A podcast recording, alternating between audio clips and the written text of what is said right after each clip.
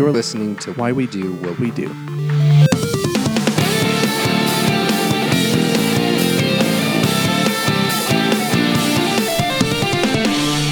All right, welcome to uh, Why We Do What We Do. I will be your host, Abraham. And your co-host Ryan O. We are going to be talking about a. This is kind of our first journey into this, but we're starting to we're going to tackle a specific diagnosis right now, but maybe in a way that you are uh, is a little bit different from just describing what it is. So specifically. We're going to start by assuming that most of you who are listening to this have heard of Asperger's syndrome or Asperger syndrome and autism spectrum disorders. Okay. Let's actually uh, start real quick with just talking. Uh, have you worked with individuals that have an Asperger's diagnosis, Ryan? Yeah, not as much as people who are more like profoundly impacted by autism spectrum disorders, Okay. but I have worked with with a few, and it's been it's been a few years, man. I've been working out of that. I've been kind of sliding into more of a design role for other populations for the last like three or four years. So Okay. I'm gonna be a little light on my examples. Okay. I think as a result, just so I'm comfortable, you know. Sure. And so I might provide some examples myself as well. Um, I have worked with a few individuals uh, that had an Asperger's diagnosis, and I, similar to you, also worked with a lot more individuals that had an autism diagnosis. But what we're really talking about today is just understanding what happens to this uh, Asperger's diagnosis. Because, in case you haven't heard, in um, 2013, the Asperger's diagnosis was actually eliminated from the uh, the overall system of, of diagnoses that exist. It no longer is uh, exists in that realm, at least in the United States. And I'll get to that. So a lot of diagnoses have a really slow kind of process of being kind of like described, talked about before they're kind of like turned into an official diagnosis, right? Yeah. So you actually captured some of this history I want to cover real quick, and that was there's a it was named after a pediatrician Hans Asperger in 1944 who was describing children he'd worked with as lacking social referencing skills, delayed language, as well as some clumsiness. Yeah, yeah. So he sort of described him as being not very well coordinated. So this was quite a ways back in 1944, and he uh, didn't actually call it Asperger syndrome at the time. That coin, that term was later coined in uh, 1981, um, or was officially described in 1981. Uh, it's credited to uh, Dr. Lorna Wing. And so she was really the first one to say to describe this set of characteristics as Asperger syndrome. So that was pretty late. Like that's you know almost that's 37 years later that she did that. Uh, where it was officially published, and you know, presumably people had that description leading up to that publication, but that's where it's first credited to. And it wasn't even officially added to the American Diagnostic and Statistic Manual of Mental Disorders, or the DSM for short, until the fourth edition of the DSM, which was released in 1994. Yeah, and so and most of these editions come with like a revision at some point, and but we're not going to get into that. But yeah, so it wasn't until 1984. So now we're talking about it's been 50 years since this was described by uh, Hans Asperger, and uh, 13 years since it was officially described by Dr. Lorna Wing, and it does finally show up in this uh, the American version of this DSM. And there uh, a lot of other countries have their own version of a diagnostic manual that lists what they consider to be mental health disorders, and the DSM is really the American one. So that's the one that I'm going to be referencing the most um, because this is the one. This is where the controversy occurred. So I'm just describing the events that sort of led up to this. Yeah. And so, like many disorders, autism spectrum disorder included, um, as well as Asperger's syndrome, is it, it's classified by a pattern of behaviors, right? So there's not a single behavior.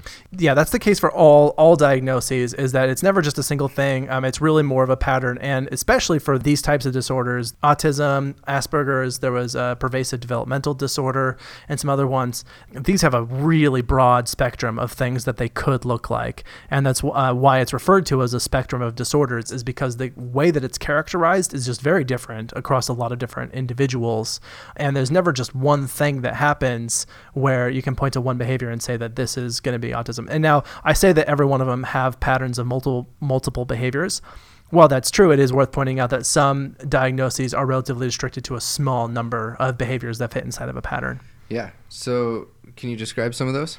Yeah, so I'll just go over the actual uh, the diagnostic criteria for Asperger's syndrome as it existed in that original DSM, uh, the DSM that was published in 1994, the fourth edition. Okay, the diagnostic criteria in, were that there was an impairment in social interactions, and that this was manifested by failing to show emotional social reciprocity. So they weren't really demonstrating that appropriate reactions to social situations.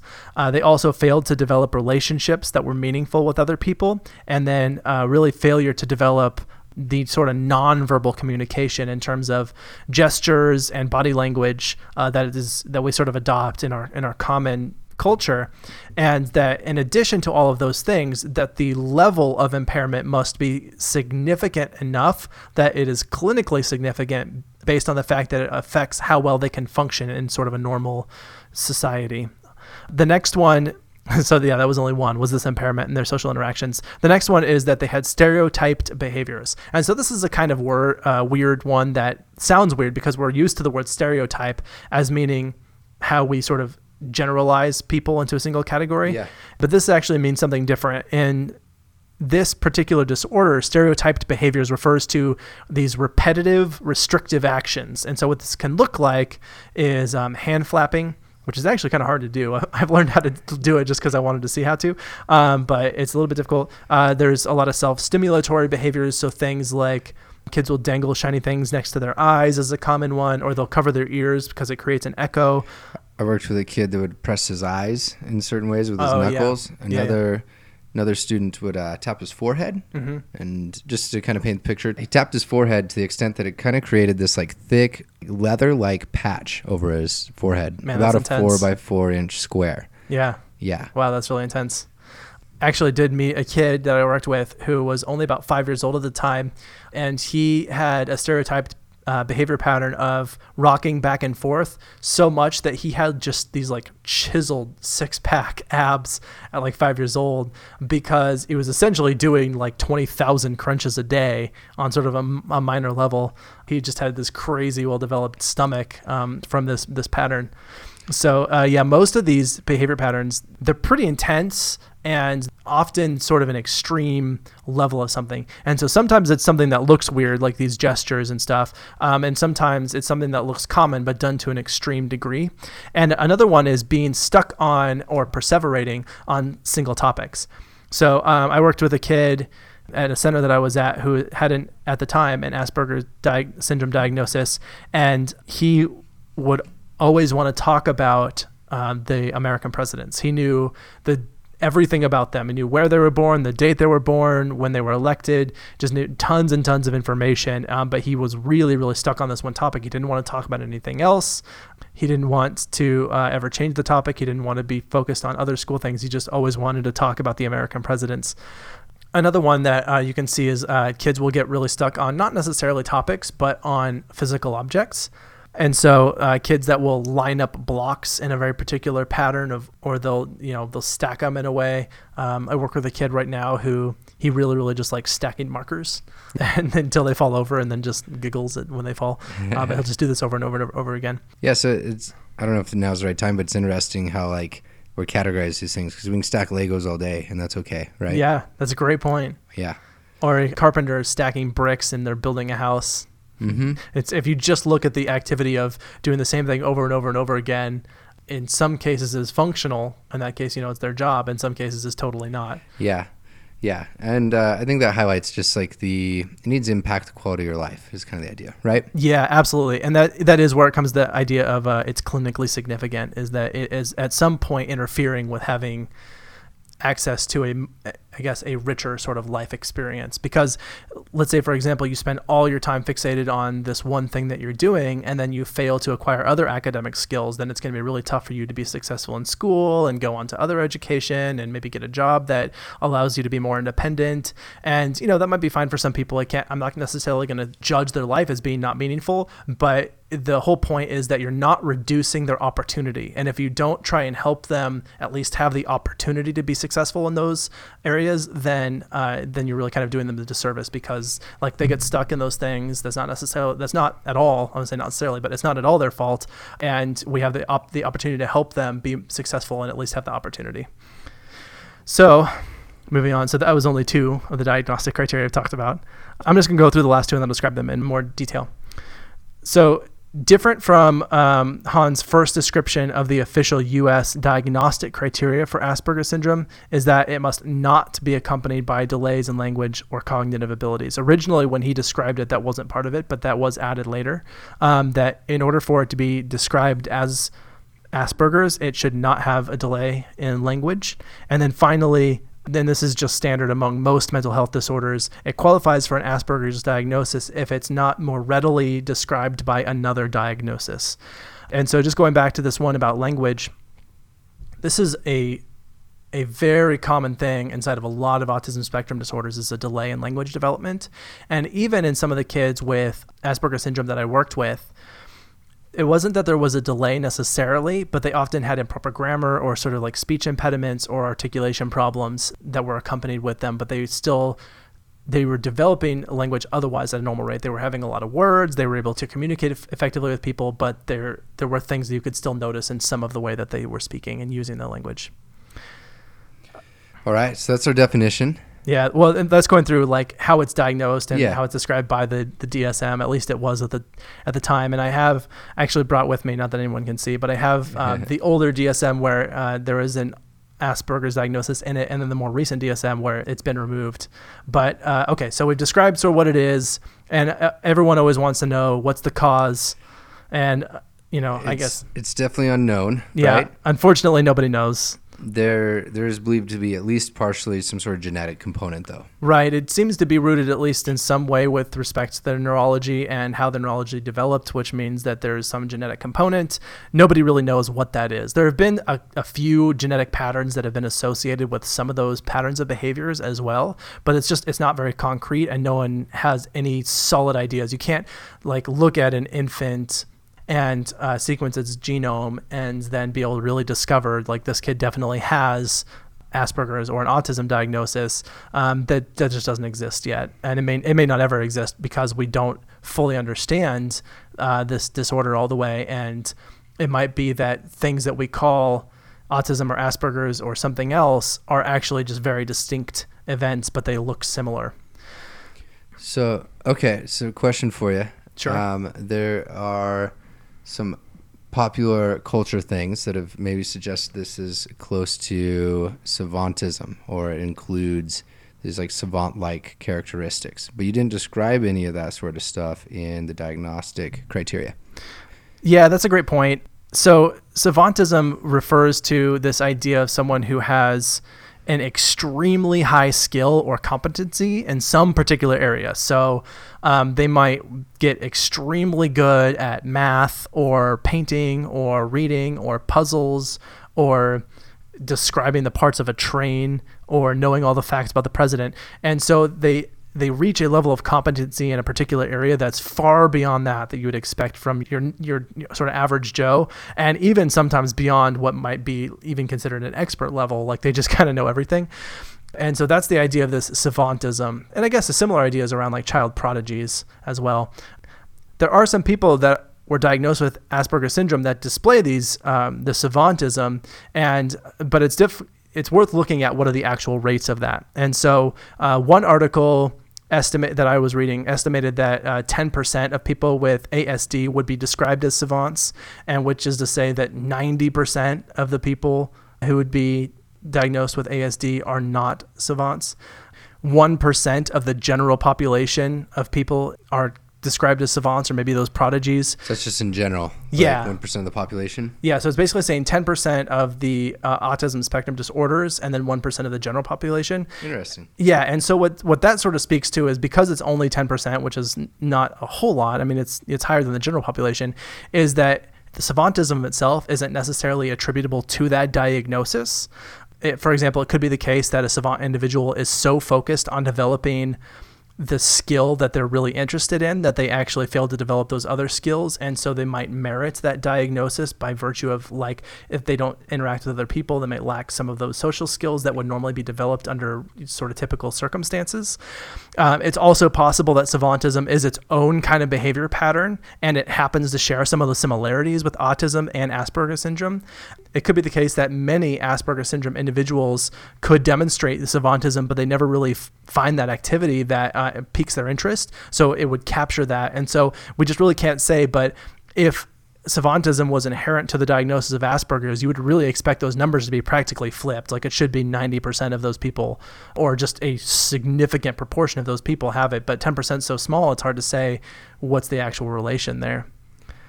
So in 2013, the DSM 5 came out with a lot of controversy. Yeah, so every time a, another issue comes out, there's a lot of people who have some disagreements about what changed. But uh, so this this is just the main event that we've been leading up to this whole time is what happened to Asperger syndrome. And so as you mentioned, in 2013, they specifically removed the Asperger syndrome diagnosis and every other subtype of autism diagnosis that existed at the time.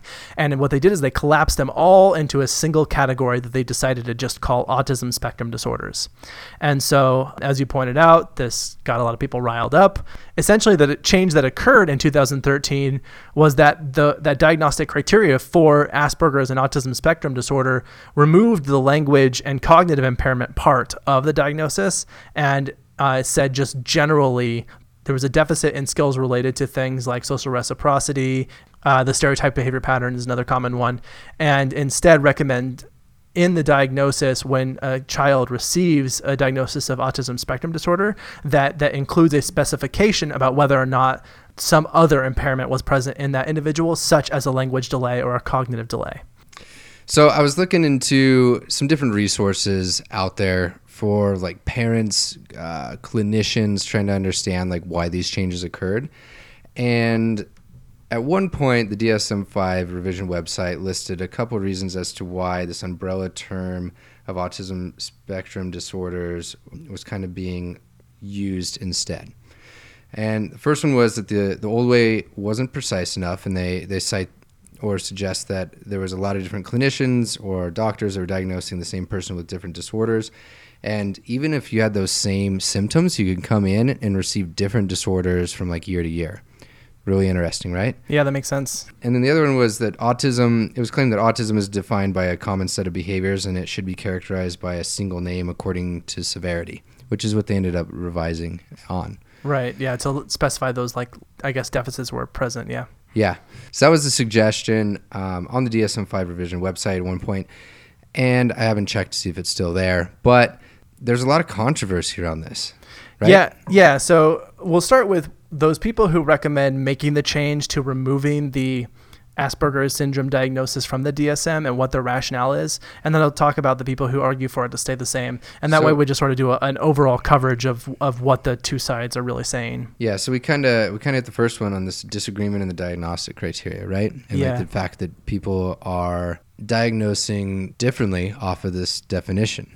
Yeah, totally. Uh, a lot of different people who were experts in this field couldn't necessarily agree on how to categorize it and how to uh, set up uh, evaluations to determine whether or not it should, you know, it met a particular uh, set of characteristics to to reach that diagnosis.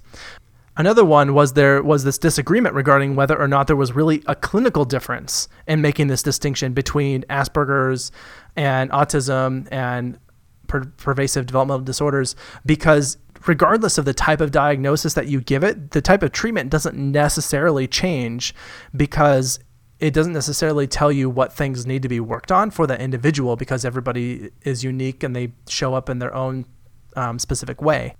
So another reason you might change uh, to this new diagnostic or criteria was that tests for this were notoriously difficult to conduct and often result in invalid, inconsistent diagnoses.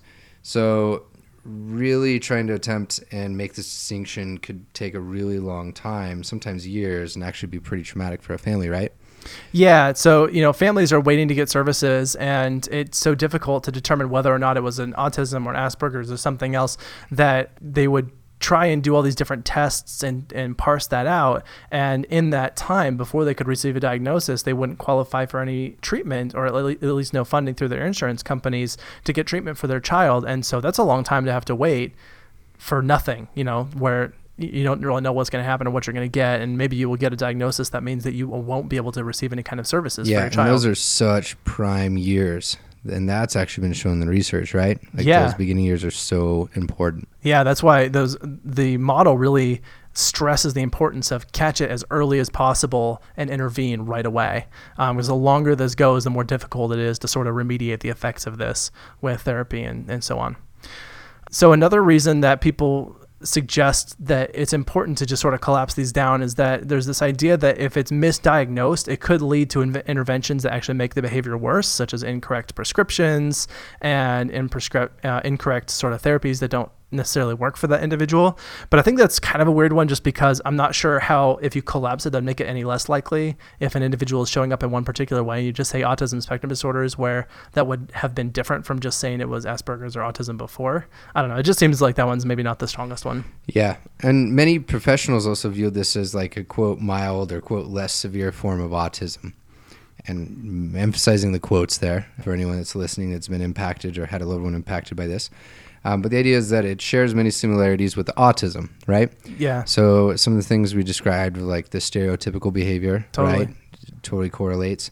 Some of the social, how do I describe that? It's like a lack of developing meaningful relationships with other people, a lack of awareness around cultural and social norms of behavior, um, insensitivity to people where things like emotional events. So there might be at a, a funeral or something, they might just not get it at all.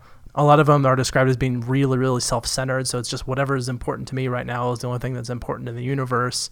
And so that looks, you know, very insensitive to what's going on in the broader social context. And that's all things that also exist for autism. Um, that's very, very common inside of like autistic disorders.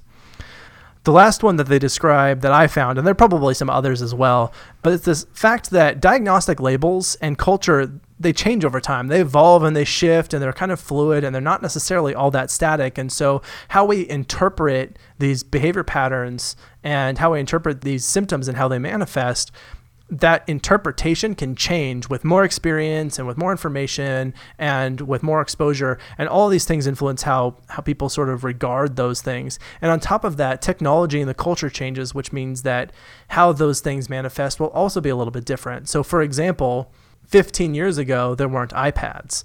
But now that's like the favorite toy of every child on the planet um, and that is that holds true as well for individuals who have one of these diagnoses. And so they might now have new types of that stereotype behavior where they become incredibly fixated on one thing. That's a video game that's on the iPad. Well that wouldn't have been available 20 years ago. So there was no way that 20 years ago people could have looked at that and said that this is a part of that diagnosis. It would have shown up in a very different way for the individual those kind of things just they they make it so that the way that this appears to people changes over time and that can be really complicated for um, both the families and the individuals All right, so we covered that angle, right? yeah So why why should this stay the same? Like why should we not drop this or change this? All right. So one of the reasons that uh, families or individuals really argue that the Asperger's syndrome diagnosis should stay the same is that there's some concern that those children who are kind of mildly affected by some of these syndromes, or at least not nearly as severe as some of the other children are, they might not receive the diagnosis at all because they're quote not autistic enough end quote. And so they actually maybe miss an opportunity for the appropriate treatment or intervention that is really necessary. And I think, you know, there's an empirical question. We can see are there kids who are now getting missed by this diagnosis because the spectrum seems like it should only target people who are more severely impacted. And so there's kids who like aren't getting diagnosis when they should get it. I'm actually not sure, but that is, you know, one argument that the, this side makes. So another angle is perhaps one person has both of these disorders, right? Autism spectrum disorders and Asperger's. Mm-hmm. An argument is like a treatment of package would only be partially effective because they only treat part of the problem. Right. So if you're looking at this and you say this is autism spectrum disorders and ignore maybe some other element of the disorder that you then put in this treatment, but it doesn't work all the way because you're missing some critical part of it. Yeah. And so that they need to be distinct so that you can make sure you're hitting all the relevant components. And for me, that would make sense. But if it was collapsed correctly, then perhaps that wouldn't be an issue, right? Yeah, if, especially if it goes after targeting, you know, not necessarily this is the label is the important thing, but as it says in the new diagnosis, uh, specifying what are the deficits for that individual. I'm not sure whether or not that would still continue to be a part of that problem, but I mean, I can still I can still see this argument as you know being a legitimate concern about this. Another one, and this isn't necessarily an argument for why it should stay the same, but they argue that it should stay the same and that to do so, they just need to refine that di- that diagnostic criteria so that it really is not so difficult to diagnose is one of the major problems it was having before is it was you know inconsistent diagnosis. So they were saying like okay well that's fine but this is still its own separate disorder. Let's just try and zoom in a little bit and really find those critical features of this we can keep the same uh, diagnosis and just refine the criteria for it and then those things can maintain their distinction um, and we can you know still continue to help that community So another one that comes up is that there's, and this this happens after you know the 19 years or whatever it was in place. yeah officially, not even before it was being talked about before then, is that there's a large and vocal community of families of people with Asperger's syndrome. I mean, people like identify themselves off of this, right? Like Temple Grandin. Yeah, and uh, if, if you heard the term, um, some parents like to call their kids Aspies if they have the the Asperger syndrome, and so yeah, this became a sort of a source of identity, and so in a way, it really felt like this was impacting those who identified strongly with that diagnosis. And by taking that diagnosis away it was just saying like your identity is illegitimate. It doesn't really belong. You're just a part of this other group over here. And that was difficult for families and individuals that are uh, impacted by this to to hear that and just say like what are you doing? Like you're not you have no say in my life. Um, i disagree you know? And uh, but they don't really have a voice in that. I guess I, I can also understand that perspective of just feeling like once you have established this identity of like, okay, this is who I am, or your family has had that identity, and then that just sort of gets changed, and everyone's like, well, we were wrong, sorry, it's gone now. Um, that that can be difficult to sort of to hear, and also then to want to support, say like, no, like I'm not on board with this. This is just not how it is. So some have actually suggested that there are really dozens of different types of Asperger's syndrome. And so that really begs the question if there are these other types, then does there need to be like a subtype of Asperger's and then dozens of subtypes underneath theirs? Because what would end up happening is eventually you get to this this end where every single person that could possibly have this diagnosis just has their own classification because everybody's unique in their own way. And that's not to to take away from the arguments that, that have been made so far. Um, and actually, you know, I think that they're very legitimate. But this idea of like we just need to, you know, you could break it down further and further and further. And so, you know, some people feel that um, although some people do feel that uh, removing the Asperger syndrome diagnosis would sort of eliminate the identity of those people who really didn't feel like they met the criteria for autism spectrum disorders, but did meet that criteria for Asperger's. There, there actually have been specific people who have that diagnosis of Asperger syndrome who have come out and said, "Hey, my identity is linked with this autism spectrum disorders um, and autism in general, and so I don't care if I have it." So that's another thing that's a little bit difficult about this is that some people feel strongly about this one way, and then other people who are part of the exact same community feel very strongly about this in the other way and for almost the same reason but in opposite directions. So i don't know it's, it's i think a really tricky thing. So that was essentially the the event as it took place um, and you know what the both sides of it were. And so the next question to ask is sort of what happened. So in 2013 this just happened. There was the official system. And I think it's worth asking, you know, what happened to those people who already had an autism spectrum disorder once this diagnosis was changed? What actually came out of this uh, from the American Psychological Association is that those that had that Asperger syndrome diagnosis were supposed to be re-diagnosed with autism spectrum disorder, and that was according to this new DSM. And also, in addition to that, no new patients after 2013, after the publication of that diagnostic manual, will receive an Asperger syndrome diagnosis. Now, of course, there are probably going to be some people who choose to retain that label. Um, even doctors may choose to continue to uh, record Asperger's syndrome as the diagnosis, but that is complicated by the fact that um, health insurance companies may not accept billing for services for children with that, diag- uh, that disorder because it's not rec- recognized by the American Psychological Association. So the overall response from the majority of the community has been just accepting this change. And I think that, you know, I, I don't really have a personal stake in this. I don't know. Do you feel strongly about this either way? Uh, I don't. Outside of like anytime it disrupts services that are needed, my heart kind of breaks. Yeah, totally. So that's where I know there's disruption in a change like this. Sure. So that's where I do care. On like the micro level, yeah. the macro level, it's a whole different story with diagnoses. They're tricky in general. You know, you see these things happen. Like you see changes all the time and it impacts. Like we need to solve the macro level someday, but I don't think it's a conversation for here, nor do I have an answer. That's fair. No, I agree. I think that that makes that makes perfect sense. Is that you know this will end up being a thing that happened in history, and eventually you know we'll kind of move on with it, and we'll look back on it and have whatever thoughts that were the fallout of this. It's only been four years, which isn't really that long a period of time in terms of the movement of research and especially the DSM because they don't come out all that often. I mean, you can petition these sort of things. Large organizations can help, but there's also not a lot you can do at an individual level sometimes to influence Totally. this stuff. I mean, Yeah. you can, you can, but it's kind of. I mean, like you kind of have to accept it when it's kind of rolling out, right? Yeah. Yeah, I mean, it kind of is what it is, and I'm not, you know, saying that people shouldn't, if they are really concerned about this. I'm not saying that they shouldn't try and do something about it. Just Yeah. saying that that's that's been sort of what has happened so far. So Okay, so let's wrap it up. some take homes. Yeah. yeah. Okay. First one I have are diagnoses in general aren't prescribed reliably.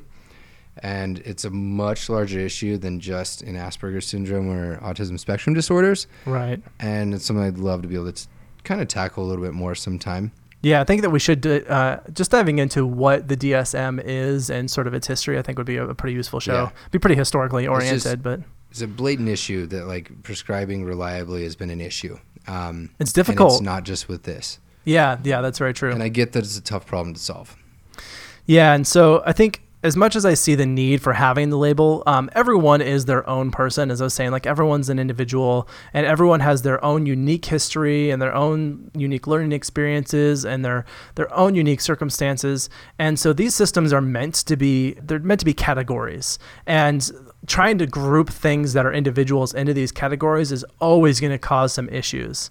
most times when people are kind of asking me about autism spectrum disorders, Asperger's syndrome, is like my history of working with that population is like they're, they're asking like what's it like i'm like well like that's always different like you those things that you just described of different individual histories and whatnot like that's how you need to approach someone Sure. and at the end of the day it's really no different than how i i mean it's different in the sense of how you're going to help somebody and treat them but initial like meet and greet and how you're going to say hi to someone you know what i mean like it's all the same things right True. you're treating them as an individual like you would anybody else so that is like you can look at somebody for what they can do, can't do, what they want to do, what they don't want to do, what they aspire to be, etc. All those different things, um, just like we would anybody else. So And we'd try and help them in that way, regardless of what what kind of label they have. yes, yes, exactly. Thank you for finishing that. A couple other things to kind of take home is that there's real changes that do happen when these these uh, changes occur in the diagnostic manual. Like services are lost, identities could be confused, right? Yeah. And then savantism really isn't exclusive to Asperger's. There is a little bit of an increase in the prevalence that we see, right? Mm-hmm.